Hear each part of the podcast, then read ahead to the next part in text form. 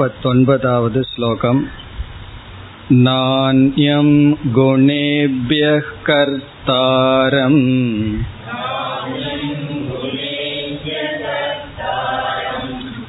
யதா த்ரஷ்டானுபஷ்யதி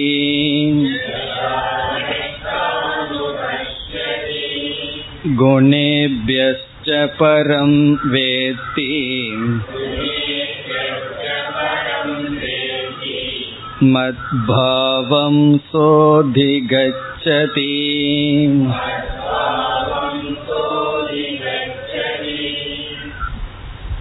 குணங்களை பற்றிய விசாரத்தை நாம் இப்பொழுது செய்து வருகின்றோம். அதில் பகவான் எல்லா குணங்களை பற்றிய என்னென்ன விஷயம் உண்டோ அதையெல்லாம் கூறி முடித்து குணத்தை கடந்த நிலையை பற்றிய விசாரத்தில் இப்பொழுது இருக்கின்றார். பதினெட்டாவது ஸ்லோகத்தில் குணங்களை பற்றிய விசாரத்தை முடிவுரை செய்தார். ஊர்த்வம் கச்சந்தி சத்துவஸ்தாகா, சத்துவகுணம் வரை வந்தவர்கள் மேல் நிலையில் இருக்கிறார்கள், ரஜோகுணம் வரை வந்தவர்கள் இடைநிலையில் இருக்கிறார்கள், தமோகுணத்தில் இருப்பவர்கள் கீழ்நிலையில் இருக்கிறார்கள். இந்த மேல்நிலை, இடைநிலை, கீழ்நிலை என்பது இரண்டு விதத்தில் பொருள்படும். ஒன்று, அவர்கள் அடைகின்ற பலன், மேல் லோகம், உயர்ந்த லோகம், இடைப்பட்ட லோகம், கீழ் லோகம் என்று இறந்ததற்கு பிறகு குணங்கள் உயர்ந்த அல்லது நடு நிலையில் இருக்கின்ற அல்லது கீழ் இருக்கின்ற பலத்தை கொடுக்கும். இனியொரு பொருள், வாழ்க்கை தரத்தில் உயர்ந்து இருப்பார்கள், இடைநிலையில் இருப்பார்கள், தாழ்ந்திருப்பார்கள். வாழ்க்கை தரம் என்றால் ஆன்மீக முன்னேற்றத்தில். அதை கூறி முடித்து இந்த பத்தொன்பதாவது ஸ்லோகத்தில் பகவான் முக்கியமான வேதாந்த கருத்துக்கு வருகின்றார். என்ன கருத்து என்றால், மூன்று குணங்கள் இருக்கின்றன. ஒரு குணத்திலிருந்து இனியொரு குணத்துக்கு எப்படி செல்வது என்ற கேள்வி வருகின்றது. அதை நாம் பார்த்தோம். தமோ குணத்தில் இருப்பவர்கள் எப்படி அடுத்த குணத்துக்கு செல்ல வேண்டும், அதேபோல் ரஜோகுணத்தில் இருப்பவர்கள் அடுத்த குணத்துக்கு எப்படி உயர வேண்டும் என்றெல்லாம் பார்த்தோம். இனி இறுதியாக மூன்று குணத்திலிருந்தும் எப்படி கடந்து செல்வது, மூன்று குணத்தினால் வருகின்ற துயரத்திலிருந்து, சங்கடத்திலிருந்து எப்படி கடந்து செல்வது, அதற்கான உபாயத்தை இந்த ஸ்லோகத்தில் பகவான் வைத்திருக்கின்றார். இப்போ மூன்று குணத்தினாலும் பாதிக்கப்படாமல் இருக்க வேண்டும் என்றால் குணங்களை அனைத்தையும் கடந்து செல்வது எப்படி?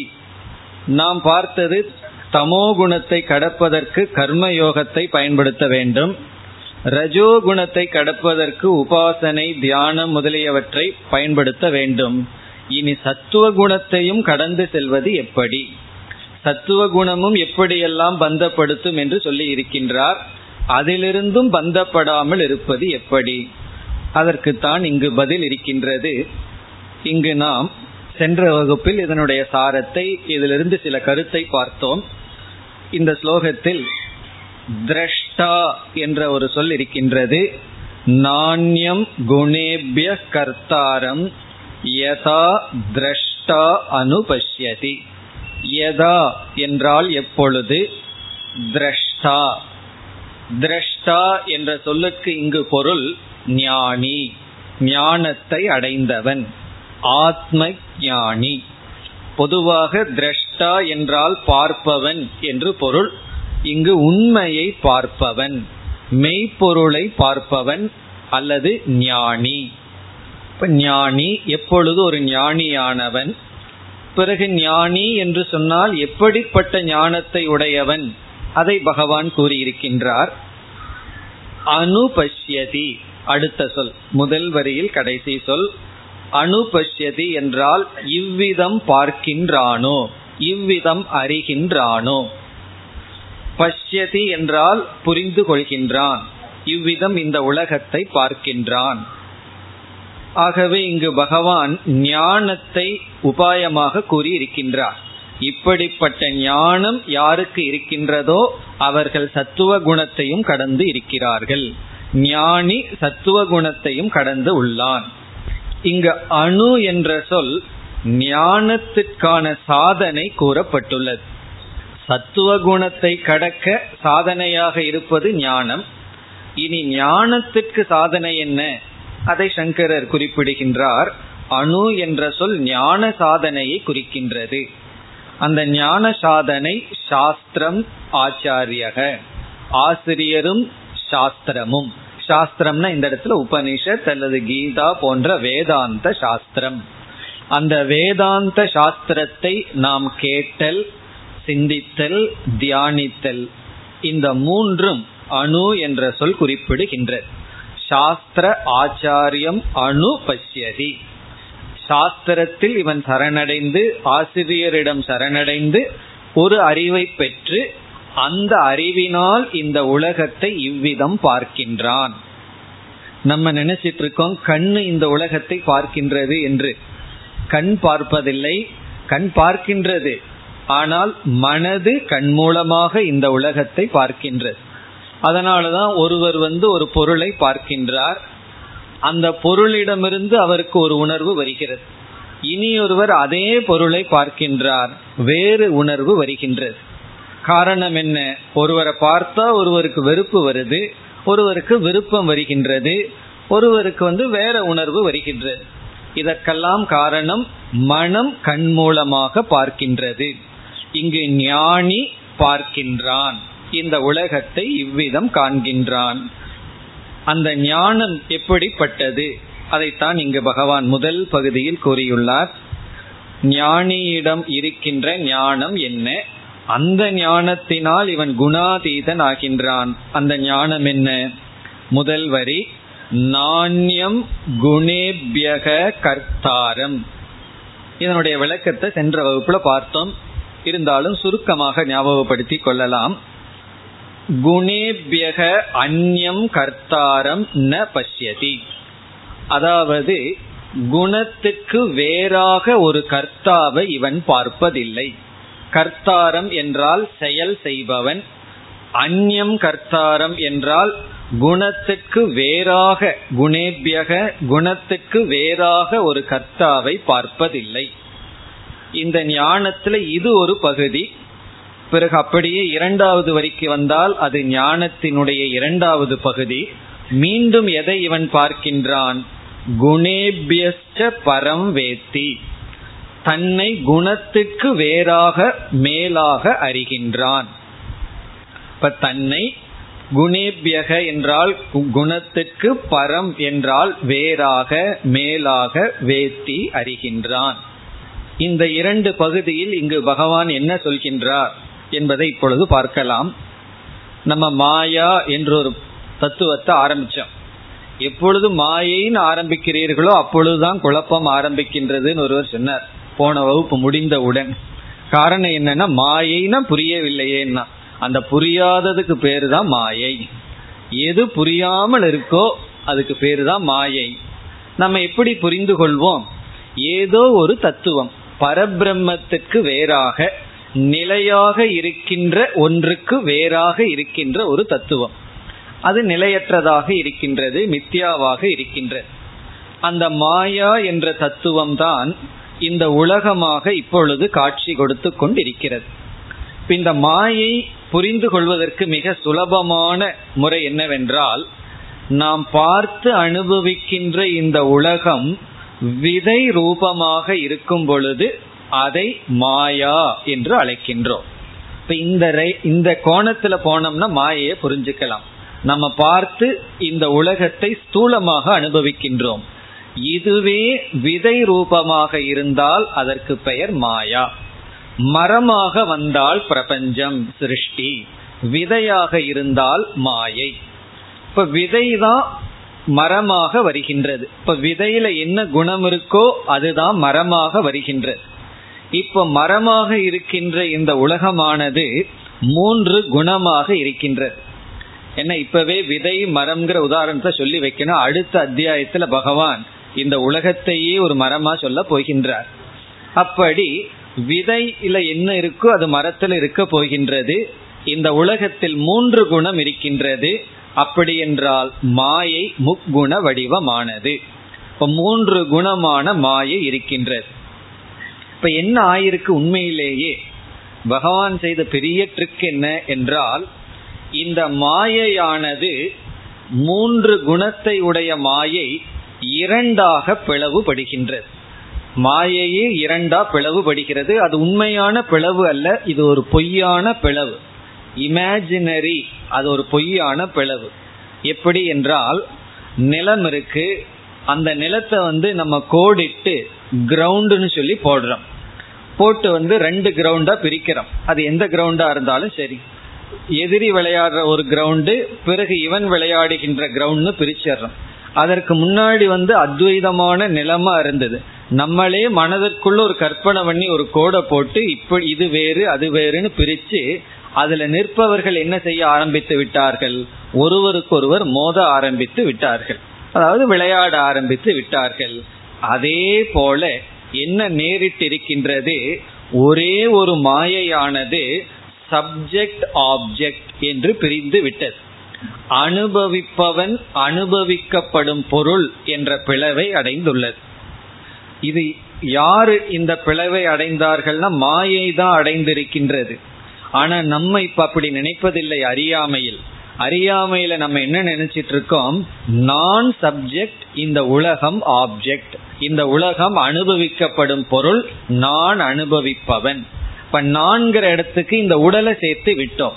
இந்த உடல் மனம் இவைகளெல்லாம் சப்ஜெக்ட், அனுபவிப்பவன் இந்த உலகம் அனுபவிக்கப்படுவது என்று இந்த உலகத்திலேயே நாம் ஏற்படுத்திய முதல் டிவிஷன், முதல் பிளவு என்னவென்றால் நம்முடைய உடல் இந்த உலகம் என்று பிரித்து விட்டோம். ஆனால் சற்று யோசித்து பார்த்தால் இந்த உடலுக்கும் உலகத்துக்கு என்ன வித்தியாசம் இருக்க போகின்றது? நம்முடைய பஞ்சபூதத்திலான உடலும் இந்த உலகமும் ஒன்றுதான்.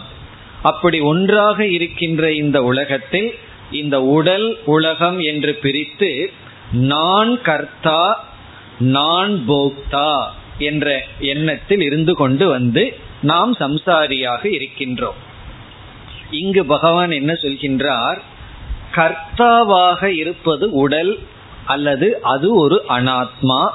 போக்தாவாக இருப்பதும் அனாத்மா. இந்த ரெண்டும் குணங்கள் தான் என்று முதலில் பகவான் கூறுகின்றார். அதத்தான் இப்படி சொல்றார், குணத்துக்கு வேறாக கர்த்தா ஒருவன் இல்லை, செயல் செய்பவன் ஒருவன் இல்லை, அப்படியானால் செயலை அனுபவிப்பவனும் இல்லை. குணத்துக்கு வேறான கர்த்தா இல்லை என்றால் குணம்தான் கர்த்தா. அதாவது நம்முடைய உடல் நம்முடைய மனம் இவைகள் குண ரூபமானது, இவை கர்த்தா. இதை அனுபவிப்பதும் குணரூபமானது. இப்ப குணங்கள் குணங்களுடன் விவகாரம் செய்து வருகின்றது. இதுல நான் எங்கே என்றால் நான் யார் என்பதற்கு இரண்டாவது வரியில் பதில் சொன்னார், இந்த குணத்துக்கு வேறானவனாக நான் இருக்கின்றேன். குணேபியஸ்ட பரம் வேத்திங்கிற இடத்துல, அந்த இடத்தில் குணேபியகங்கிற சொல் சரீரத்திலிருந்து என்று பொருள்படுகின்றது. சரீரம்தான் இங்கு குணமா இருக்கு. சரீரமே பொருளாகவும் இருக்கின்றது, உலகமே பொருளாகவும் இருக்கின்றது.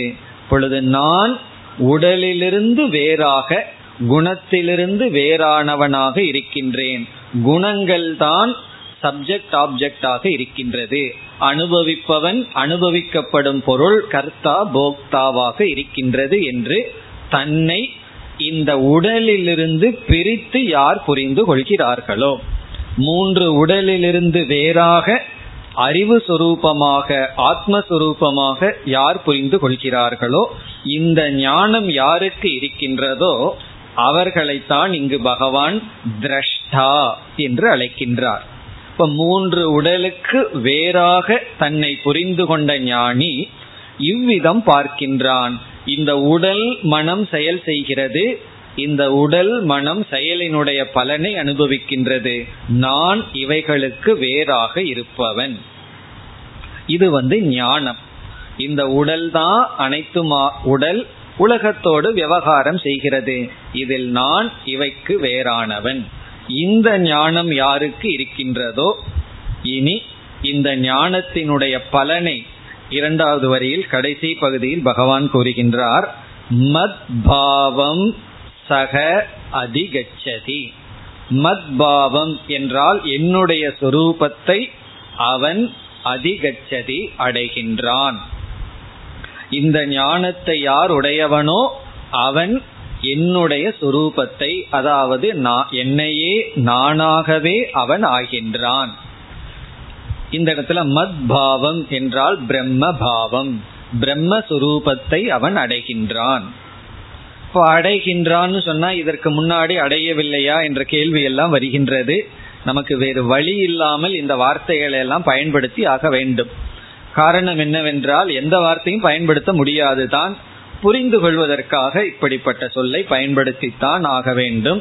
அதிகச்சதினா அடைகின்றான், அடைந்ததை அடைகின்றான், அறியாமையில் இழந்ததை இவன் அடைகின்றான். என்ன, நம்ம வந்து ஒன்ன நம்ம வச்சுட்டே நம்ம இழக்கலாம், அறியாமையிலும் நாம் இழக்கலாம், அல்லது உண்மையிலேயே ஒன்றை நாம் இழந்திருக்கலாம். இங்கு நாம் அறியாமையில் இழந்தோம், அறிவினால் அடைந்துள்ளோம். அறியாமையில இழப்பதற்கு என்ன உதாரணம்? இந்த பத்து பேர் ஆத்த கிடக்கிற உதாரணம் தான். பத்து பேர் ஆத்த கடந்தார்கள், பத்தாவது மனிதனை தேடிக்கொண்டிருக்கின்றான், பத்தாவது மனிதனை இவன் இழந்துள்ளான். எப்படி இழந்துள்ளான்னா அறியாமையினால் இழந்துள்ளான். என தேடிக்கொண்டிருப்பவன் அவனை அவனே தேடிக்கொண்டிருக்கின்றான். எப்பொழுது இவனுக்கு அவன் கிடைப்பான் என்றால் எப்பொழுது இவனுக்கு அறிவு கிடைக்கின்றதோ அப்பொழுது இவனுக்கு இவனே இவனுக்கு கிடைப்பான். அவ்விதத்தில் அவன் பிரம்ம பாவத்தை அடைகின்றான் என்று இந்த ஸ்லோகத்தில் பகவான் ஆத்ம ஞானத்தை கூறி, அந்த ஆத்ம ஞானத்திற்கான சாதனையையும் கூறி, அந்த ஆத்ம ஞானத்தினுடைய பலனை கூறினார். இனி அடுத்த ஸ்லோகத்தில் இந்த பலன் சற்று விளக்கப்படுகின்றது. மத்பாவம் சக அதிகச்சதினா என்ன? என்னையே அடைகின்றான், என் பாவத்தை, என் சொரூபத்தை அடைகின்றான் என்றால் என்ன என்று இருபதாவது ஸ்லோகத்தில் பகவான் ஞான பலனை, ஞானி அடைகின்ற பலனை விளக்குகின்றார். இருபதாவது ஸ்லோகம். குணாநேதாநதீத்யத்ரீன்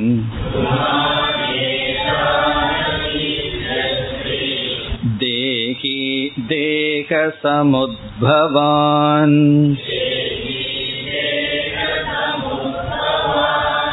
ஜன்ம மிருத்யுஜரா துக்கைஹி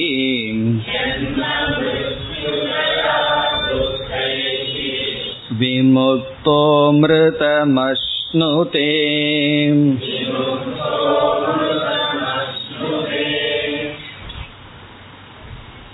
மோக்ஷம் என்றால் என்ன, அல்லது ஈஸ்வரனை அல்லது பிரம்மத்தை அடைதல் என்றால் என்ன என்ற ஞான பலனை இந்த ஸ்லோகத்தில் பகவான் விளக்குகின்றார். ஒருவன் மூன்று குணங்களையும் கடந்து துயரத்திலிருந்து விடுதலை அடைந்து என்னை அடைகின்றான் என்று, குணங்களை கடப்பதுதான் மோக்ஷம் என்று இங்கு பகவான் கூறுகின்றார். நம்முடைய லட்சியம் என்ன என்றால் மூன்று குணங்களையும் கடப்பது. இதை கேட்டவுடனே நமக்கு சந்தேகம் வரும். அந்த சந்தேகம் நமக்கு மட்டுமல்ல, உடனே அர்ஜுனனுக்கும் வர போகின்றது. நான் அடுத்த ஸ்லோகத்தில் அர்ஜுனன் சந்தேகத்தை கேட்க போகின்றான். அது எப்படி மூன்று குணத்தையும் கடப்பது? மூன்று குணத்தை கடந்தவனுடைய அடையாளங்கள் என்ன? ஆகவே அந்த சந்தேகம் அர்ஜுனனுக்கும் வருவதனால் அங்கு அதனுடைய விளக்கத்தை பார்க்கலாம். இப்ப இங்கு நாம் பார்க்க வேண்டிய விஷயம், மூன்று குணத்தையும் ஒருவன் கடக்கும் பொழுது அவன் துயரங்களிலிருந்து விடுதலை அடைந்து மோட்சத்தை அடைகின்றான். அதுதான் இந்த ஸ்லோகத்தின் சாரம். இப்பொழுது ஸ்லோகத்தினுடைய சொற்களுக்கு செல்லலாம். குணான் ஏதான் த்ரீன் அதித்ய. குணான் என்றால் குணங்கள், குணங்களை. ஏதான் என்றால் இந்த. இந்த ஏன் சொல்கிறார்? இந்த அத்தியாயத்தில் இப்பொழுது நம்ம குணங்களை பற்றி படித்துள்ளோம். ஆகவே இந்த குணங்கள் திடீர்னு நம்ம மறந்துடுவோம்னு பகவான் நினைச்சிருக்கார் போல் இருக்கு. எவ்வளவு குணம் என்றால் த்ரீன், த்ரீன் என்றால் மூன்று, இந்த மூன்று குணங்களை அதித்ய என்றால் கடந்து, இந்த மூன்று குணங்களை கடந்து யார் தேகி, தேகி என்றால் ஜீவாத்மா, ஜீவர்கள், நாம் தேகத்தை உடையவர்கள், தேகினா தேகத்தை உடைய நாம். தேகமே இல்லைன்னா இந்த குணங்களை எல்லாம் கடக்க வேண்டியது இல்லை. தேகம் இருப்பதனால், அதில் அபிமானம் இருப்பதனால தேகத்தை உடலை உடைய ஒரு ஜீவன் இந்த மூன்று குணங்களையும் கடந்து, அதாவது மூன்று குணங்களையும் கடக்கிறதுனா என்ன, அது எப்படி கடக்கிறதுங்கிற சந்தேகம் எல்லாம் இருக்கு, அதை பிறகு பார்க்கலாம். பிறகு அடுத்த சொல், இந்த குணத்துக்கு ஒரு அடைமொழியை பகவான் கொடுக்கின்றார்.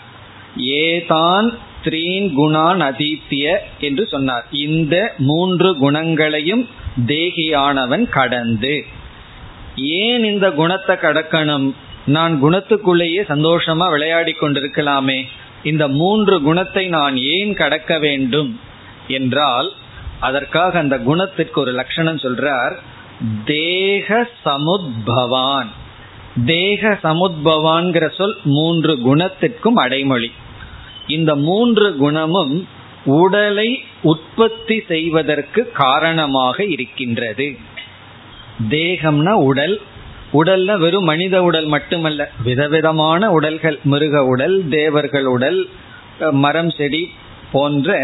தேகம்னா பிறப்பு, சமுத்பவம்னா காரணம், பிறப்புக்கு காரணமாக இருக்கின்ற என்று பொருள். ஜென்ம காரணம் அப்படின்னு அர்த்தம். ஜென்மத்துக்கு காரணமாக இருக்கின்ற இந்த மூன்று குணங்களை கடந்து, அது எப்படி குணமானது ஜென்மத்திற்கு காரணமாக இருக்கிறது என்றால், இப்ப குணங்கள் என்று பார்க்கும் பொழுது சத்துவகுணம், ரஜோகுணம், தமோகுணம்னு பார்த்தோம். ஒவ்வொரு குணங்களும் ஒவ்வொரு விதமான ஆசைகளை தூண்டுகிறது. இப்ப தமோ குணத்தில் இருப்பவர்களுக்கு மோகம் ஏற்படுகின்றது, விதவிதமான ஆசைகள். ரஜோகுணத்தில் இருப்பவர்கள் ஆசை சொரூபமாகவே இருப்பார்கள், எதை பார்த்தாலும் என்ன ஏற்படும் என்றால் ஆசைதான் ஏற்படும். இதை தெரிஞ்சுதான் இப்பெல்லாம் புதிதாக ஒரு கடை வந்திருக்கு, அதுல என்ன தெரியுமோ எல்லா பொருள்களையும் டிஸ்பிளே பண்ணி வைத்திருப்பார்கள், எல்லாம் கண்ணுக்கு தெரிகிற மாதிரி வைத்திருப்பார்கள். அவர்கள் வந்து நீங்க வாங்காட்டியும் பரவாயில்ல, வந்து பார்த்துட்டு போங்கன்னு சொல்லுவார்கள். அதுக்கு பேர் விண்டோ ஷாப்பிங்னு நம்ம பார்த்தோம். விண்டோ ஷாப்பிங்னு என்ன, வாங்காம போய் வேடிக்கை பார்த்துட்டு வர்றது. நம்ம நினைச்சிட்டு இருக்கோம் நம்ம தான் புத்திசாலிகள் அப்படின்னு சொல்லி. ஆனால் ஒரு முறை போயிட்டு வந்தா என்ன ஆகுதுன்னா, நம்ம வரும்பொழுது எத்தனையோ பொருள்களை மனசுக்குள்ள தூக்கிட்டு வந்துடுறோம். பிறகு மீண்டும் அங்கு ஈர்க்கின்றது நம்மை. காரணம் என்னன்னா, அதான் ரஜசினுடைய வேலை. ரஜோகுணம் வந்து பொருள்கள் மீது ஆசையை உற்பத்தி செய்கின்றது. சத்துவகுணம் சும்மா இருக்கான்னா அதுவும் இல்லை. சத்துவகுணமும் என்ன செய்கின்றது, புக் ஃபேர்ல போய் பார்த்தா அவ்வளவு கூட்டம் இருக்கு. காரணம் என்ன, எல்லாத்துக்கும் கொஞ்சம் சத்துவகுணம் இருக்கின்றது. புஸ்தகம் வாங்கணும், படிக்கணும் என்று ஒரு ஆசை. அப்படி இந்த அறிவில் ஆசை, பிறகு மனதில் ஆசைகள், பிறகு உடலை சௌகரியமா வச்சுக்கணுங்கிற ஆசைகள். இந்த ஆசைகளையெல்லாம் ஒவ்வொரு குணமும் தூண்டி உடைகின்றது. அப்ப குணம் என்ன செய்கின்றது, ஆசைகளை தூண்டுகின்றது. பிறகு அடுத்த ஸ்டெப் என்னன்னா, குணத்திலிருந்து ஆசை ஒரு படி. அடுத்தபடி, இந்த ஆசை இருந்தா சும்மா இருப்போமான்னு இருக்க மாட்டோம். ஆசை வந்து செயலில் தூண்டும். இப்ப குண குணம்ங்கிறது காமஹேதுகு, காம கர்ம ஹேதுகு. கர்மம்னா விதவிதமான செயல்ல ஈடுபடும். அதனாலதான் என்ன சொல்லுவோம் தெரியுமோ, ஆசை இல்லைன்னா சிவனேன்னு உட்கார்ந்துருக்கலாம், இந்த ஆசை தான் அழைக்க வைக்குதுன்னு சொல்கின்றோம். இப்ப இந்த ஆசை வந்து செயலில் ஈடுபடுத்தும். ஏன்னா நமக்கு தெரிகின்றது, இந்த ஆசை பூர்த்தி ஆகணும்னா செயல் செய்ய வேண்டும், ஏதாவது ஒரு ஆக்டிவிட்டிஸ்ல நம்மை ஈடுபடுத்துகின்றது. இப்ப இப்ப எப்படிப்பட்ட படியில வர்றோம், ஒரு சர்க்கிளை பார்க்க போறோம், ஒரு சைக்கிள் போல. குணங்கள், குணங்கள்னா இந்த இடத்துல சரீரங்கள் தான், இந்த உடல் மனம் இருக்கிறதுனால அதில் இருக்கிற குணங்கள் வந்து ஆசையை தூண்டி, ஆசை வந்து செயலை தூண்டுகின்றது. இனி அடுத்தது சாஸ்திரம் கூறுகின்றது, இந்த கர்மம் என்ன செய்கின்றதா, இந்த கர்மம் திருஷ்டம் அதிருஷ்டம் என்ற பலனை கொடுக்கின்றது. கர்மம் வந்து திருஷ்ட பலன் அதிருஷ்ட பலன் அல்லது தர்மம் அதர்மம் அல்லது பாபம் புண்ணியம் என்பதை கொடுக்கின்ற. ஒரு செயல் செய்துட்டோம்னா அந்த செயலினுடைய திருஷ்ட பலன் நமக்கு தெரியும். இப்போ ஒருவருக்கு தானம் செய்கின்றோம் என்றால் அந்த இடத்துல என்ன ஆயிருக்கு, நம்ம கிட்ட இருக்கிற பணம் போய் அவருக்கு பணம் வந்திருக்கு, அது திருஷ்ட பலன். அதிருஷ்ட பலன் சாஸ்திரம் வந்து புண்ணியம் என்று சொல்கிறது. சில சமயங்கள்ல பொய் சொல்லி ஒருவருடைய பணத்தை அபகரிக்கிறோம்னா திருஷ்ட பலன் என்ன, கண்ணுக்கு தெரிகிற பலன் நம்ம கைக்கு பணம் வந்திருக்கு. சாஸ்திரம் பாபம் என்ற அதிர்ஷ்ட பலனை சொல்கிறது. அதனாலதான் சிலர் எல்லாம் சொல்லுவார்கள், பணம் வந்தாச்சு எவ்வளவோ ஆனா மனதுல நிம்மதி இல்லைன்னு சொல்லுவார். முன்ன வந்து பணம் இல்லாதப்ப சந்தோஷமா தூங்கிட்டு இருந்தேன், இப்ப பணத்தை சேர்த்து விட்டேன் ஆனால் நிம்மதியை சேர்த்துலன்னு சொல்வார்கள். காரணம் என்னன்னா திருஷ்ட பலன் வந்தாச்சு, அதிருஷ்ட பலன் பாபம் வேலை செய்கின்றது. அப்படி இந்த அதிருஷ்ட பலன் திருஷ்ட பலன் என்ற இரண்டு பலன் கர்மம் கொடுக்கின்றது. இங்கு நமக்கு முக்கியமா தேவை அதிர்ஷ்ட பலன் தான், பாபம் புண்ணியம் தர்மா தர்மம்னு சொல்றது. இனி இந்த பாப புண்ணியம் எப்படி நீங்கும், அதை எக்ஸாஸ்ட் பண்ணணும்னு சொன்னா பாபம் துக்கத்தை கொடுத்தும் புண்ணியம் சுகத்தை கொடுத்தும் தான் நீங்கும். அப்ப சுக துக்கத்தை பாவம் கொடுத்தாக வேண்டும் என்றால், சுகதுக்கம் நமக்கு வர வேண்டும் என்றால் சரீரத்தை கொடுத்தாக வேண்டும். ஆகவே இந்த திருஷ்டா திருஷ்ட பலன் சரீரத்தை கொடுக்கின்றது, உடலை கொடுக்கின்றது. பாப புண்ணியங்கள் நமக்கு உடலை கொடுக்கின்றது. எப்படிப்பட்ட பாபம் எப்படிப்பட்ட புண்ணியம் அதற்கு தகுந்த உடல் நமக்கு கிடைக்கிறது. இப்போ தேக சமுத்பவான்னு பகவான் வந்து குணத்தை பத்தி சொன்னார். தேகம் உற்பத்தியாக காரணம் குணம்னு சொன்னார். ஆனால் தேக உற்பத்தியாவதற்கு காரணம் நம்முடைய பாப புண்ணியங்கள். இதிலிருந்து என்ன புரிந்து கொள்ள வேண்டும்னா, நமக்கு எப்படிப்பட்ட தேகம் கிடைச்சிருக்கோ அது நம்ம சம்பாரிச்ச தேகம்தான். நம்ம ஒரு வீடு கட்டி சொல்றோம் அல்லவா, இது நான் சம்பாரிச்ச வீடுன்னு சொல்றோம் அல்லவா, அதே போல இந்த உடல்ங்கிற வீடு நம்ம சம்பாரிச்சது. அதுக்கு எப்படி சம்பாரிச்சோம்னா நம்முடைய பாப புண்ணியங்கள். இனி இந்த பாப புண்ணியம் ஏன் வந்தது என்றால் செயல் செய்ததனால வந்தது. செயல் செய்யாம இருந்திருந்தா அந்த பாப புண்ணியம் வந்திருக்காது. இந்த செயல் ஏன் வந்தது, இப்படிப்பட்ட பாப புண்ணியம் வர இப்படிப்பட்ட செயலை செய்தோம். அப்படிப்பட்ட செயல் செய்ய காரணம் என்னன்னா அப்படிப்பட்ட ஆசைகள். அப்படிப்பட்ட ஆசைக்கு காரணம் என்னம்னா குணம். ஒவ்வொரு குணமும் ஒவ்வொரு விதமான ஆசையை கொடுக்கிறது. அந்தந்த விதமான ஆசை அந்தந்த விதமான செயலில் ஈடுபட்டு அந்தந்த விதமான பாப புண்ணியம் பிறகு நம்முடைய சரீரம் வருகின்றது. அதனாலதான் இந்த லிங்க் நம்ம இங்க சொல்லி ஆகணும். தேகத்திற்கு காரணம் பகவான் இங்க குணம்னு சொல்லிட்டார். ஆனா குணம் தேகத்திற்கு நேராக காரணமாக இல்லை. நம்ம உடலுக்கு காரணம் பாப புண்ணியம், அதற்கு காரணம் செயல், அதற்கு காரணம் ஆசை, அதற்கு காரணம் குணம், இந்த உடல் இருக்கின்ற குணம். இவ்விதத்தில் ஒரு சம்சாரம், ஒரு சுழல் போல் சக்கரம் போல் நம்முடைய குணம் நம்மை பந்தத்தில் வைத்து கொண்டு இருக்கின்றது. ஆகவே என்ன செய்ய வேண்டும்னா அதித்திய இந்த மூன்று குணங்களையும் கடக்க வேண்டும், தாண்ட வேண்டும். இனி அப்படி இந்த மூன்று குணத்தையும் கடந்து விட்டால் நமக்கு என்ன பலன் கிடைக்கிறது? மூன்று குணத்தையே கடத்தல் என்றால் என்னங்கிறது ஒரு முக்கியமான கேள்வி. இந்த மூணு குணத்தை கடக்கிறதுனா ஒருவனுக்கு வந்து தூக்கமே வராதா, செயலே செய்ய மாட்டானா, அறிவே இருக்காதா, அப்படி ஒரு கேள்வி வருது.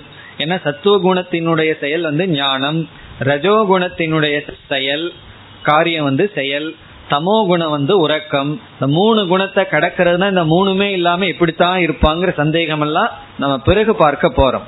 இப்ப இந்த இடத்தில் மூன்று குணத்தை ஒருவன் கடந்தால் என்ன பலன், இரண்டாவது வரைக்கு வந்தால் என்ன பலன்? ஜென்ம மிருத்யு ஜரா துக்கைஹி விமுக்தஹ. என்ன பலன் என்றால் விமுக்தக என்றால் விடுதலை அடைகின்றான். விமுக்தக விமுக்தி தான், முக்தி தான் இனி ஒரு சொல் விமுக்தி, விசேஷேன முக்தி, முழுமையான விமுக்தி அல்லது முக்தி மோக்ஷம்.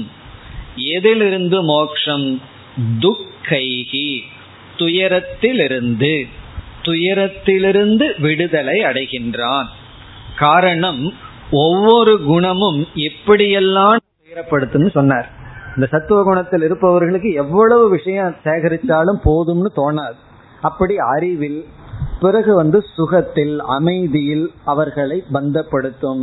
ரஜோகுணம் லோபம் இதெல்லாம் கொடுத்து பந்தப்படுத்தும். தமோகுணம் மோகம் இத இவைகளையெல்லாம் கொடுத்து பந்தப்படுத்தும்னு சொல்லி மூன்று குணமும் விதவிதமான துயரங்களை கொடுக்கும்னு பகவான் சொன்னார். அதுதான் இங்கு துக்கைகி விமுக்தக. இவன் மூணு குணத்தையும் கடந்ததனால மூன்று குணமும் கொடுக்கின்ற துயரம் இவனுக்கு இல்லை.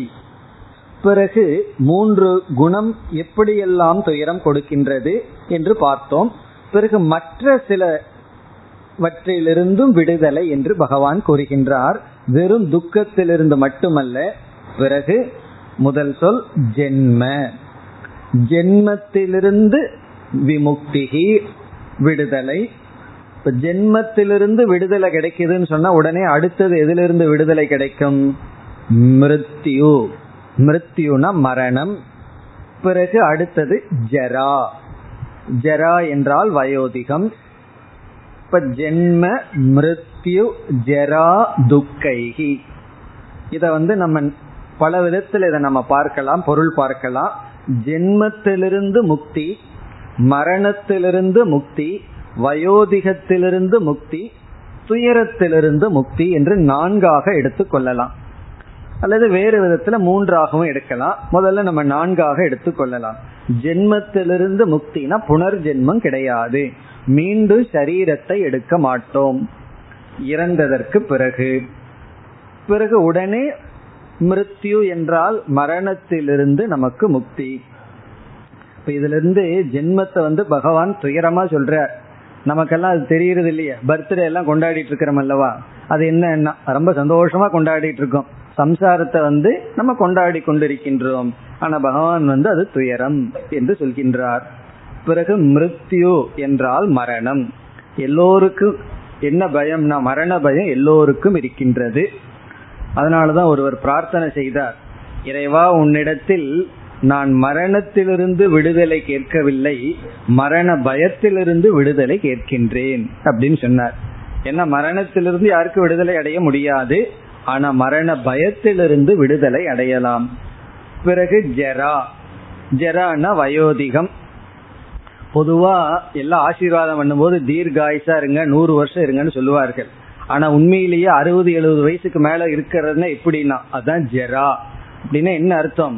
வயதான காலத்துல வயதான காலத்துல என்னென்ன கஷ்டப்பட முடியுமோ அதெல்லாம் கஷ்டப்படுங்கன்னு அர்த்தம். ரொம்ப காலம் இருங்கன்னு சொன்னா.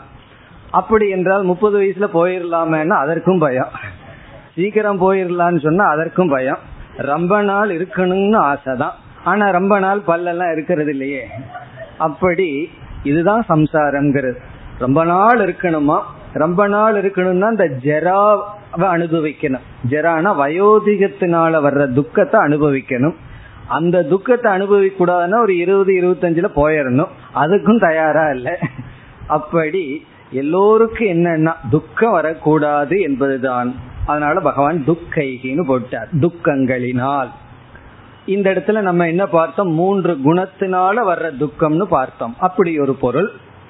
அல்லது ஜென்ம நிமித்தமான துக்கம், மரண நிமித்தமான துக்கம், ஜரா நிமித்தமான துக்கங்களில் விடுதலை அடைந்து. இந்த துக்கத்தை ஒவ்வொரு இடத்துலையும் சேர்த்து படிச்சா மூன்று, ஜென்ம மிருத்யு ஜரா, இந்த துக்கத்திலிருந்து விடுதலை அடைந்து. அல்லது ஜென்மமே ஒரு துக்கம், மரணமே ஒரு துக்கம், வயோதிகமே ஒரு துக்கம். வயசான காலத்துல கஷ்டமா இருக்குன்னு சொல்லக்கூடாது. வயசான காலம் சொன்னாவே கஷ்டகாலம்னு அர்த்தம். அதுக்கு மேல கஷ்டம்னு புதுசா ஏன் சொல்லணும்? அதுதான் இங்க பகவான் சொல்றார். ஜரா அப்படின்னு சொன்னாவே, மூப்பு என்று சொன்னாலே அது துயரம்தான். அது தெரியாம தான் எல்லாத்துக்கும் என்ன ஆசைனா ரொம்ப காலம் வாழணும், ரொம்ப காலம் வாழணும்னு ஆசை. அப்படின்னு என்ன, ரொம்ப காலம் கஷ்டப்படணும்னு அர்த்தம். துக்கைகி துக்கத்திலிருந்து விமுக்தக. இது வந்து ஜீவன் முக்தியை குறிக்கின்றது. எவ்வளவு காலம்னா உயிரோடு இருக்கிற வரைக்கும் இவன் எந்த துயரத்திலும் ஆளாமல். பிறகு என்னாகின்றது? அமிர்தம் அஷ்ணுதே. அமிர்தம்னா மரணமற்ற தன்மையை அஷ்ணுதே அடைகின்றான். அவன் வந்து மரணமற்ற நிலையை அடைகின்றான், பிரம்மஸ்வரூபமாக இருக்கின்றான். இப்ப இங்கு வந்து இந்த இருபதாவது ஸ்லோகத்துடன் பகவான் தன்னுடைய உபதேசத்தை முடித்து விடுகின்றார். எப்படி ஆரம்பித்தார்? சிருஷ்டியை பற்றி ஆரம்பித்து பிறகு மூன்று குணங்களை அறிமுகப்படுத்தி அந்த மூன்று குணங்களினுடைய லட்சணம், மூன்று குணங்களினுடைய லிங்கம், அது எப்படியெல்லாம் நம்மை பந்தப்படுத்துகின்றது, மூன்று குணங்கள் என்னென்ன பலனை கொடுக்கின்றது என்றெல்லாம் சொல்லி கடைசியில இந்த மூன்று குணங்களையும் கடந்து செல்வதுதான் மோட்சம், இந்த மூன்று குணங்களை ஞானத்தினால் கடந்து செல்ல வேண்டும் என்றெல்லாம் கூறி இப்ப இந்த ஸ்லோகத்தில் என்ன சொல்லிவிட்டார்? இந்த மூன்று குணத்தையும் கடந்தவன் தான் என்னை அடைகின்றான், மரணமற்ற நிலையை அடைகின்றான், மோட்சத்தை அடைகின்றான் என்று சொன்னார். ஆகவே அர்ஜுனனுக்கு இப்பொழுது சந்தேகம் வருகின்றது. என்ன சந்தேகம்? இருபத்தி ஓராவது ஸ்லோகம் அர்ஜுனனுடைய சந்தேகம். அர்ஜுன உவாச கைர்லிங்கைஸ்த்ரீன் குணானேதான்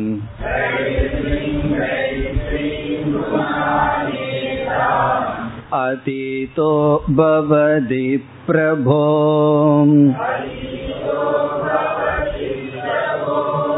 கிமாச்சார கதம் சைதான் த்ரீன் குணானதி வர்த்ததே.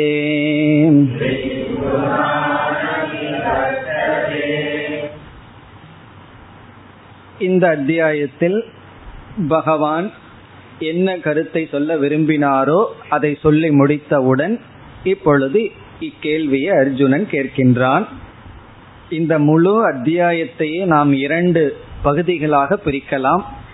ஒன்று குண விசாரம், இனி ஒன்று குணாதீத விசாரம், குணங்களை பற்றிய விசாரம், குணங்களை கடந்த நிலையை பற்றிய விசாரம் என்று பிரிக்கலாம். இதுவரை குணங்களை பற்றிய விசாரத்தை பார்த்தோம். இனி குணங்களை கடந்த நிலையை பற்றிய விசாரத்தில் நாம் ஈடுபட போகின்றோம். முதலில் அர்ஜுனனுடைய கேள்வி என்ன என்று நாம் பார்க்கலாம். இங்கு அர்ஜுனன் மூன்று கேள்வியை கேட்கின்றான். மூன்று கேள்விகள் அர்ஜுனனால் கேட்கப்படுகின்றது. முதல் கேள்வி, குணங்களை கடந்தவனுடைய அடையாளம் என்ன? லிங்கத்தை கேட்கின்றான். மூன்று குணங்களை கடந்தவனுடைய அடையாளம் என்ன? குணாதீத லிங்கம். குணாதீதம்னா குணங்களை கடந்தவனுடைய லிங்கம் என்ன? என்ன பகவான் வந்து சத்துவ குணத்துல ஒருவன் இருந்தால் அல்லது நம்முடைய மனது சத்துவ குணத்தில் இருந்தா என்னென்ன அடையாளங்கள்னு சொன்னார். அதே போல ரஜோகுணத்துல நம்ம மனசு இருக்கும் பொழுது நம்ம மனசு இப்ப ரஜஸ்ல தான் இருக்குன்னு கண்டுபிடிக்கிறதுக்கு அடையாளம் சொன்னார். அப்பொழுதுதானே அதை வச்சுட்டு அதற்கு மேல செய்ய வேண்டிய முயற்சியை செய்யலாம். அதே போல தமோ குணத்துல நம்ம இருக்கோம்னு எப்படி கண்டுபிடிப்பது, அதற்கு சில அடையாளங்களை சொன்னார். அதே போல அர்ஜுனன் கேட்கின்றான், இந்த மூன்று குணத்தையும் கடந்து இருப்பவனுடைய அடையாளம் என்ன? எந்த ஒரு லிங்கம், லிங்கம்னா இந்த இடத்துல அடையாளம், மார்க், எந்த ஒரு அடையாளத்தை வச்சு ஒருவன் மூன்று குணத்தையும் கடந்துள்ளான்னு கண்டுபிடிப்பது, அது வந்து முதல் கேள்வி. எந்தெந்த அடையாளங்கள் மூலமாக ஒருவன் குணத்தை கடந்துள்ளான் என்று கண்டுபிடிப்பது. இரண்டாவது கேள்வி, குணத்தை கடந்தவன் அவனுடைய ஆச்சாரம் எப்படி இருக்கும்? ஆச்சாரம், அவன் தன்னை எப்படி நடத்தி கொள்வான், அவனுடைய கான்டாக்ட், அவன் அவனுடைய ஆச்சாரம் எப்படி இருக்கும்? ஆச்சாரம்னா அவன் தன்னை எப்படி நடத்தி கொள்வான். மூன்று குணத்தை கடந்தவனுடைய அடையாளம் என்ன, அவனை கண்டுபிடிக்கிறதுக்கு அடையாளம் என்ன? என்ன தெரிஞ்சதுன்னா அவங்களை யாருன்னு போய் கண்டுபிடிச்சு மூன்று குணத்தில் கடந்தவர்கள் யாருன்னு கண்டுபிடிச்சிடலாம் அல்லவா? அதற்கு கேட்கின்றான். பிறகு அவர்களுடைய நடத்தை எப்படி இருக்கும், ஆச்சாரம். அதனாலதான் சொல்லுவார்கள் முதல்ல வந்து விசாரம் பண்ணணும். விசாரம்னா எது நல்லது கெட்டதுன்னு விசாரம் பண்ணி பிறகு விசாரத்தோட உடனே பிரச்சாரத்துக்கு போயிடக்கூடாது. விசாரத்துக்கு அப்புறம் ஆச்சாரம் வேணும். நம்ம எப்படி இருக்கணுமோ அப்படி இருக்கணும். அதுக்கப்புறம் தான் பிரச்சாரமா. சில பேர் வந்து ஆரம்பமே பிரச்சாரத்தில் ஆரம்பிக்கிறார்கள், விசாரம் கூட இல்லாம. அப்படி இல்லாம ஒழுங்கா விசாரத்துல ஈடுபட்டு பிறகு அதை ஆச்சாரத்துல கொண்டு வந்து பிறகுதான் பிரச்சாரம் பண்ணனா பண்ணலாம், இல்லைன்னா வேண்டாம். சில பேர்த்துக்கு கீத கிளாஸுக்கு வந்து ரெண்டு மூணு கிளாஸ்லயே ஒரு வருத்தம் வந்துடும், இதை எனக்கு சொல்ல தெரியலையேன்னு சொல்லி. இப்ப யாரு வந்து இவங்ககிட்ட அழுதுட்டு இருக்கா நீங்க சொல்லுங்கன்னு சொல்லுங்கன்னு. அப்படி ரொம்ப பேர்த்துக்கு இது ஒரு பெரிய கவலையா கேட்பார்கள். மூணு வருஷமா படிக்கிறேன் எனக்கு சொல்லவே தெரியலையேன்னா, சொல்ற தெரியறதுக்காக படிக்கிறது, விசாரம் பண்றது ஆச்சாரத்துக்காக படிக்கிறது, சொல்றதுக்கு அல்ல. உங்களுக்கு சொல்ல தெரியலன்னா சந்தோஷமா இருக்கணும், சொல்ல தெரிய வேண்டாம். அப்படி அது பிறகு பார்ப்போம். ஆச்சாரம்தான் பிரச்சாரம்னு சொல்லுவார்கள். உண்மையான பிரச்சாரம் என்னன்னா நம்மளுடைய லைஃபு தான் டீச்சிங். பிறகு வாயில சொல்றது அது செகண்டரி, அது இரண்டாவது. அப்படி இங்கு குணாதீதனுடைய ஆச்சாரத்தை தெரிந்து கொள்ள விரும்புகின்றான். அவன் எப்படி நடந்து கொள்வான், அவனுடைய ஆச்சாரம் எப்படி இருக்கும், தன்னை எப்படி நடத்தி கொள்வான், மற்றவர்களை எப்படி நடத்துவான் என்ற ஆச்சாரம். இது இரண்டாவது கேள்வி. மூன்றாவது கேள்வி வந்து இவன் எப்படி குணத்தை கடக்கின்றான், மூன்று குணத்தையும் எந்த உபாயத்தின் மூலமாக கடந்தான். குண அதிக்கிரமண உபாயக, குணத்தை கடக்கின்ற உபாயம். இந்த மூணு குணத்தையும் இவன் எப்படி கடந்தான், அதுவும் நமக்கு தேவையல்லவா. ரொம்ப அழகான கருத்துக்களை எல்லாம் அர்ஜுனன் கேட்டுள்ளான். குணங்களை கடந்தவனுடைய அடையாளம் என்ன, அவன் எந்தெந்த அடையாளத்துடன் இருப்பான், பிறகு அவன் எப்படி தன்னை நடத்தி கொள்வான், அவனுக்குள்ள எப்படி இருப்பான், வருத்தமா இருப்பானா அல்லது சந்தோஷமா இருப்பானா, எப்படி அவனுக்குள் இருப்பான், அவனுக்குள் இருக்கிற பாவனை ஆட்டிடியூட் என்ன, பிறகு அவன் எப்படி இந்த நிலைக்கு வந்தான், எதை உபாயமாக கொண்டு வந்தான். இந்த மூன்று தான் அர்ஜுனனுடைய கேள்வி. இந்த மூன்று கேள்விக்கும் பகவான் முறையாக பதில் சொல்கின்றார். சில ஸ்லோகங்கள், இனிமேல் வருகின்ற ஸ்லோகங்கள்ல இந்த மூணு கேள்விக்கும் பதில் கூறுகின்றார். இனி நாம் அர்ஜுனனுடைய ஸ்லோகத்திற்கு செல்லலாம். கைஹி லிங்கைஹி த்ரீன் குணான் ஏதான் அதீதக பவதி பிரபோ. பிரபோ என்று பகவானை அர்ஜுனன் அழைக்கின்றான். ஹே பிரபு, பிரபுன தலைவரே, ஹே பிரபோ இறைவா. கைஹி லிங்கைஹி, எந்த அடையாளங்கள் மூலமாக, கைகின எந்த, லிங்கைகின அடையாளங்கள் மூலமாக, எந்த அடையாளங்கள் துணை கொண்டு, த்ரீன் ஏதான் குணான், இந்த மூன்று குணங்களை, த்ரீன் என்றால் இந்த மூன்று, ஏதான இந்த குணான் குணங்களை, அதீதக கடந்தவன் ஆகின்றான் என்று நான் புரிந்து கொள்வது. எந்த அடையாளங்கள் மூலமாக ஒருவன் இந்த மூன்று குணங்களையும் கடந்தவனாக இருக்கின்றான் எப்படி என்று நான் எப்படி புரிந்து கொள்வது, அந்த அடையாளங்கள் என்ன, மூன்று குணத்தையும் கடந்தவனுடைய அடையாளங்கள் என்ன. த்ரீன் குணான் அதீதகன கடந்தவன், கடந்தவனாக இருப்பவனுடைய லிங்கங்கள் என்ன, எந்த அடையாளங்கள் மூலமாக இந்த மூன்றையும் கடந்துள்ளான் என்று நான் புரிந்து கொள்வது. ஒருவர் சொல்றார் நான் வந்து மூணு குணத்தையும் கடந்துட்டேன்னு சொல்றாரு வச்சுக்கோமே.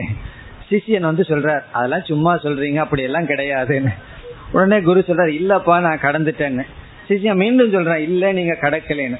உடனே குருவுக்கு கோபம் வந்துடுதுன்னு வச்சுக்கோமே. இல்ல நான் கடந்துட்டேன்னு சொல்றேன்னு அடிக்க வர்றாரு. அப்போ அதான் ஒரு லிங்கம். அப்போ சிஷியனுக்கு தெரிஞ்சு போயிடும் ஓ குரு எதை கடந்திருக்கார், எந்த நிலையில் இருக்காருன்னு சொல்லி. அப்படி எப்பொழுதுமே எல்லாத்துக்கும் ஒரு அடையாளம் தேவைப்படுது. யாரை நம்ம பார்த்தாலும் முதலே கண்டுபிடிக்க பார்க்கிறோம் இவர் எந்த லெவல் இருக்கார். அதெல்லாம் குரு செய்ய வேண்டிய வேலை முதல்ல சிஷியர்கள் தான் செய்வார்கள். வந்து இவருடைய நிலை என்ன அப்படின்னு அவர்கள் கண்டுபிடிச்சு குரு தான் அந்த வேலையை பண்ணணும். சிஷ்யன் எந்த நிலையில இருக்கான்னு கண்டுபிடிச்சு அது குருவுக்கு பிரயோஜனம், அந்த நிலைக்கு தகுந்த மாதிரி உபதேசம் பண்றதுக்கு.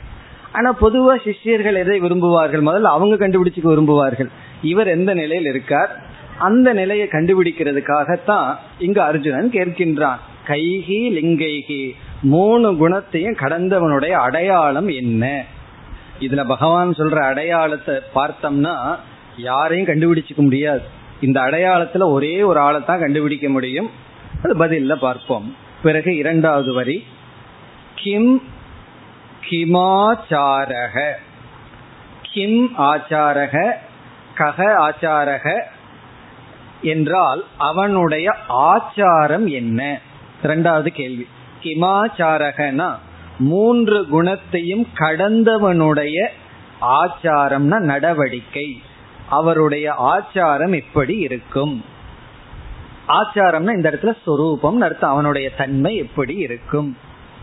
இந்த ஆச்சாரம் எல்லாம் பார்த்துட்டு இருப்பாரா, மடிகெல்லாம் பார்த்துட்டு இருப்பாரா, அவருடைய ஆச்சாரம் என்ன, அவர் எப்படி தன்னை நடத்தி கொள்வார், இது இரண்டாவது கேள்வி. இனி மூன்றாவது கேள்வி, கதம் எப்படி ச ஏதான் த்ரீன் குணான் அதிவர்த்ததே. எப்படி ஏதான் சைதான்னா பிரிக்கணும், ச ஏதான் இந்த த்ரீன் மூன்று குணங்களை குணான் அதிவர்த்ததே என்றால் கடந்து வந்துள்ளான். எந்த உபாயத்தின் மூலமாக ஒருவன் இந்த மூன்று குணத்தையும் கடந்துள்ளான். அப்ப மூன்றாவது கேள்வி வந்து கதம் எப்படி இந்த குணங்களை எல்லாம் கடந்தான், இது வந்து மூன்றாவது கேள்வி. இவ்விதம் மூன்று குணங்களை கடந்தவனுடைய அடையாளங்கள் என்ன, இரண்டாவது கடந்தவனுடைய தன்மை எப்படி இருக்கும், மூன்றாவது அவன் எப்படி இவைகளை கடந்தான், ஒருவன் எப்படி எந்த மார்க்கத்தின் மூலமாக ஒவ்வொரு குணத்தையும் கடந்துள்ளான். இனி பகவானுடைய பதில் வருகின்றது. நாம் பகவானுடைய பதிலுக்கு செல்லலாம்.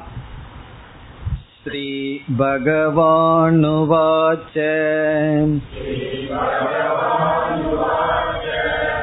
பிரகாசம் ச பிரவர்த்திம் ச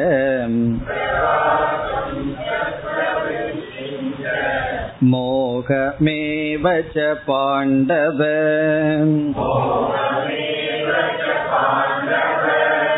ந த்வேஷ்டி சம்பிரவர்த்தானி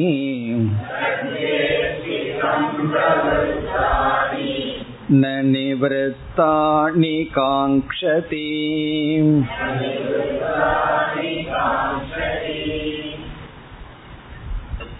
இந்த இருபத்தி இரண்டாவது ஸ்லோகத்தில், இந்த ஒரு ஸ்லோகத்தில் பகவான் குணாதீத லிங்கத்தை கூறுகின்றார். முதல் கேள்விக்கான பதிலை கூறுகின்றார். முதல் கேள்விக்கான பதில் இந்த ஒரே ஒரு ஸ்லோகத்தில் மட்டும் வருகிறது. அடுத்த கேள்விக்கான பதில் மூன்று ஸ்லோகத்தில் பதில் சொல்வார். இப்ப இந்த ஒரு ஸ்லோகம் முதல் கேள்விக்கான பதில். நம் மூன்று கேள்வி அர்ஜுனன் கேட்டுள்ளான். முதல் கேள்வி என்ன, குணங்களை கடந்தவனுடைய அடையாளம் என்ன, லிங்கம் என்ன.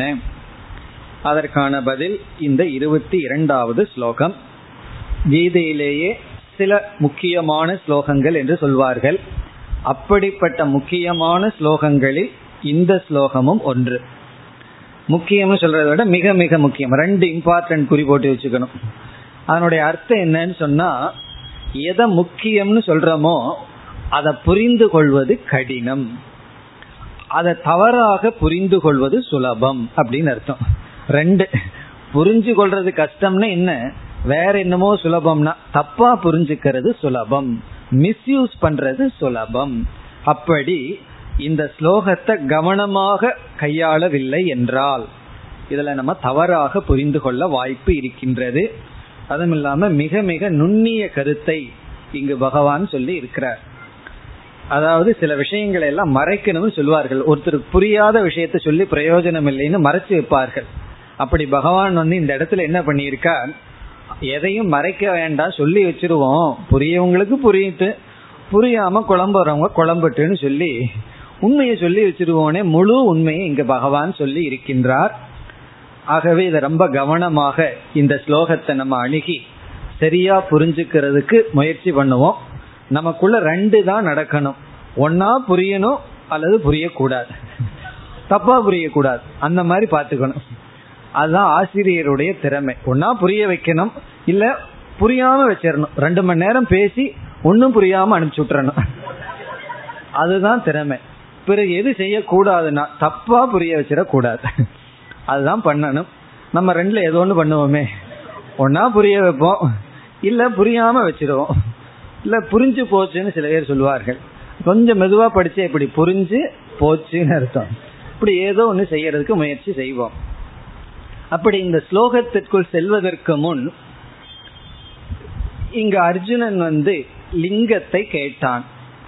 குணங்களை கடந்தவனுடைய அடையாளம் என்ன என்று கேட்டான். ஏற்கனவே பகவான் வந்து இந்த கருத்தை சொல்லி இருக்கின்றார். குணங்களை கடந்தவனுடைய அடையாளத்தை அல்ல, லிங்கத்தை சொல்லி இருக்கின்றார். தமோ குணத்துல ஒருத்தன் இருந்தா என்னென்ன அறிகுறிகள்னு சொல்லி இருக்கார். இப்ப இந்த அறிகுறிகள் இருந்தா நம்ம தமசில் இருக்கோம்னு அர்த்தம், இப்படிப்பட்ட அறிகுறிகள் இருந்தா நம்ம ரஜஸில் இருக்கோம்னு அர்த்தம், இப்படிப்பட்ட அறிகுறிகள் இருந்தா சத்துவத்தில் இருக்கோம்னு அர்த்தம். இப்ப வந்து லோபம்னு ஒண்ணு இருந்தா, யாருக்குமே கொடுக்க கூடாதுங்கிற புத்தி வந்துட்டா நமக்கு ரஜஸ் வந்துடுது, ஷேர் பண்ணிக்கலான்னு புத்தி வந்தா நமக்கு சத்துவத்தில் இருக்கும். கவனக்குறைவு அல்லது மோகம், மயக்கம், உறக்கம் இதெல்லாம் வந்துட்டா தமோ குணத்தில் இருக்கும்னு சொன்னார். எதற்காக பகவான் இதை சொன்னார் என்றால், நம்ம அந்த இடத்திலேயே ஒரு எச்சரிக்கை கொடுத்தோம். யாரெல்லாம் சத்துவத்தில் இருக்கா, யாரெல்லாம் ரஜஸில் இருக்கா, தமசில் இருக்கான்னு பார்ப்பதற்கல்ல. இந்த அடையாளத்தை மற்றவர்களிடம் பார்த்து கண்டுபிடிப்பதற்கல்ல. அதை பண்ணிட்டு இருந்தோம்னா நமக்கு பாவம் தான் வரும், இல்ல பொழுதுபோக்கு தான். இவன் அப்படியே அவன் அப்படின்னு ஊர்க்கதையே பேசிட்டு இருப்பார்கள் சிலர். அந்த காலத்துல அதுதான் அந்த திண்ணை எல்லாம் கட்டி விட்டு அங்க உட்காந்து என்னன்னா பேப்பர் வச்சுட்டு ஊர் விஷயங்கள் எல்லாம் பேசிட்டு இருக்கிறது. இவரை பற்றி அவரை பற்றி அவர் இப்படி இருந்தார் அப்படி இருந்தார் அவர் குணம் இப்படின்னு எல்லாம். அது வந்து மற்றவர்களை அடையாளம் கண்டு கொள்வது. ஆனா பகவான் மூன்று குணத்தை சொல்லும் பொழுது தன்னை கண்டுகொள்வதற்காகத்தான் அடையாளத்தை சொன்னார். நான் இப்பொழுது என்ன குணத்தில் இருக்கேன்னு கண்டுபிடிக்கிறதுக்காகத்தான் அடையாளத்தை சொன்னார். ஆனா இந்த மூன்று குணத்துல மற்றவர்கள் எந்த குணத்தில் இருக்காங்கிறது ஓரளவுக்கு நமக்கு தெரிந்து விடும். ஏன்னா அந்த குணத்தினுடைய தன்மை நன்கு காட்டி கொடுக்கும். அவர் வந்து தமசில் இருக்காரா, ரஜஸில் இருக்காரா, சத்துவத்தில் இருக்காராங்கிறது மற்றவர்களிடத்திலையும் நம்ம பார்த்து தெரிந்து கொள்ளலாம். ஆனால் அதை நமக்காக பயன்படுத்தணும்னு பார்த்தோம். அப்படி இந்த குணாதீதனுடைய லட்சணத்துக்கு வரும் பொழுது இதுல ஒரு பெரிய கஷ்டம் இருக்கு. குணத்தை கடந்தவனுடைய அறிகுறி இருக்கின்றதே, அதை வந்து வேற யாரிடத்திலும் கண்டுபிடிக்கவே முடியாது. இந்த அறிகுறியை நம்ம படிச்சு யார் குணாதீதன் என்று யாரையும் நம்ம கண்டுபிடிக்கவே முடியாது. பிறகு எதுக்கு பகவான் சொன்னார்னா, பகவான் வந்து ஊராரை கண்டுபிடிக்கிறதுக்காக சொல்லவில்லை, நம்மைய கண்டுபிடிக்கிறதுக்காக சொல்லி இருக்கின்றார். ஆகவே இங்கு குணாதீத லிங்கம் ஸ்வலக்ஷணம் ந பரலக்ஷணம்னு சொல்வார்கள். நம்மளுடைய லட்சணத்தை புரிஞ்சிருக்கிறதுக்கே தவிர இனியொருவருடைய லட்சணத்தை புரிந்து கொள்ள அல்ல. இப்ப ஸ்வலக்ஷணம்னா இது நமக்குத்தான் தெரியும், மற்றவர்களுக்கு தெரியாது. இது வந்து முதல் கருத்து நம்ம புரிந்து கொள்ள வேண்டியது. இப்ப குணங்களை கடந்தவனுடைய லட்சணத்தை நம்ம பார்க்கிறது. இந்த லட்சணத்தை வச்சு யார் குணங்களை கடந்துள்ளார்கள் என்று கண்டுபிடிக்க முடியாது. அப்படி கண்டுபிடிக்கணும்னா ஒரே ஒரு ஆளைத்தான் கண்டுபிடிக்க முடியும், அது நம்மைத்தான். நம்மை கண்டுபிடிச்சிடலாம். எப்படி கண்டுபிடிச்சிடலாம்? கடந்திருக்கிறோமா இல்லையான்னு கண்டுபிடிச்சிடலாம். ஏன்னா இந்த லட்சணத்தை வச்சு கண்டுபிடித்து விடலாம். இனி ஒருவரை கண்டுபிடிக்க முடியாது. காரணம் என்னவென்றால், சத்துவ குணத்தில் இருப்பவர்களும் ஞானிகளும் ஒரே விதத்துல தான் இருப்பார்கள். மேலோட்டமா ஒரே மாதிரி தான் இருக்கும், கண்டுபிடிப்பது கடினம். இப்ப சத்துவ குணத்தில் இருப்பவர்கள் அமைதியா இருப்பார்கள், மன்னிப்பார்கள், எத்தனையோ நல்ல குணங்கள் எல்லாம் இருக்கும். ஞானிக்கும் அதே நல்ல குணம் தான் இருக்கும். சத்துவ குணத்தில் இருந்து அதனால துயரப்படுவது அது அவர்களுக்கு தான் தெரியுமே தவிர மற்றவர்களுக்கு தெரியாது. இந்த ரஜஸிலிருந்தும் தமசிலிருந்தும் வர்ற துயரம் மிக சுலபமா காட்டி கொடுத்துரும். இப்போ ஒருத்தர் கோபப்பட்டு துயரப்படுறாருங்கிறது ஈஸியா தெரிஞ்சிடும். மோகத்துல துயரப்படுறாருங்கிறது மற்றவங்களுக்கு தெரிஞ்சிடும். இந்த சத்துவத்தில் இருப்பவர்கள் துயரப்படுறது மற்றவர்களுக்கு தெரியாது. மற்றவங்க பார்த்தா ரொம்ப சந்தோஷமா இருக்கிற மாதிரி தெரியும், ஆனா அவருக்குள்ள அவர் துயரப்பட்டு கொண்டு இருப்பார். அப்படி சில பேர் சொல்வார்கள் அல்லவா, வெளியே பாக்குறதுக்கு நான் நல்லா இருக்கேன், எனக்குள்ள இருக்கிறது எனக்கு தானே தெரியும்னு சொல்வார்கள். அப்படி இந்த சத்துவத்தில் இருப்பவர்களுக்கு அந்த நிறைவின்மை அது இருந்து கொண்டே இருக்கும். எவ்வளவு படிச்சாலும் எவ்வளவு அறிந்து கொண்டாலும் அந்த நிறைவின்மை இருக்கும். அந்த சம்சாரம் ரொம்ப சட்டில், அது வந்து மற்றவர்களுக்கு தெரியாது. ஆனா இவர்களுடைய மற்ற நடவடிக்கைகள் எல்லாம் ரொம்ப தெளிவா இருக்கும். ஆகவே ஞானியினுடைய தோற்றமும் சம்சாரியாக இருக்கின்ற சத்துவ குணத்தில் இருப்பவனுடைய தோற்றமும் கண்டுகொள்வது மிக மிக கடினம். அதாவது கண்டுகொள்ள முடியாதுன்னே சொல்லலாம். சத்துவத்தில் இருக்கிறவன் ஞானி ஒரே மாதிரி இருப்பான், ஆனா ஆழ்ந்த மனதுக்குள்ள போன பெரிய வேற்றுமைகள் இருக்கும். ஆகவே இந்த குணாதீத லட்சணம் சத்துவத்தோடு கலந்திருப்பதனால் யாரிடம் இருக்கிறதுன்னு கண்டுகொள்ள முடியாது, நம்மிடம்தான் இருக்கா இல்லையான்னு தெரிந்து கொள்ளலாம். ஆகவே இதுல முதல் கருத்து, இந்த லட்சணம் நமக்கு நம்ம சோதனையிடவே தவிர யார் குணத்தை கடந்தவர்கள் என்று கண்டுபிடிப்பதல்ல. பிறகு இங்கு என்ன பகவான் லட்சணமாக சொல்கின்றார் என்ற விசாரத்திற்கு செல்ல வேண்டும். அடுத்த வகுப்பில் செல்வோம். ஓம் பூர்ணமதః பூர்ணமிதம் பூர்ணாத் பூர்ணமுதச்யதே பூர்ணஸ்ய பூர்ணமாதாய பூர்ணமேவாவசிஷ்யதே. ஓம் சாந்தி சாந்தி சாந்தி.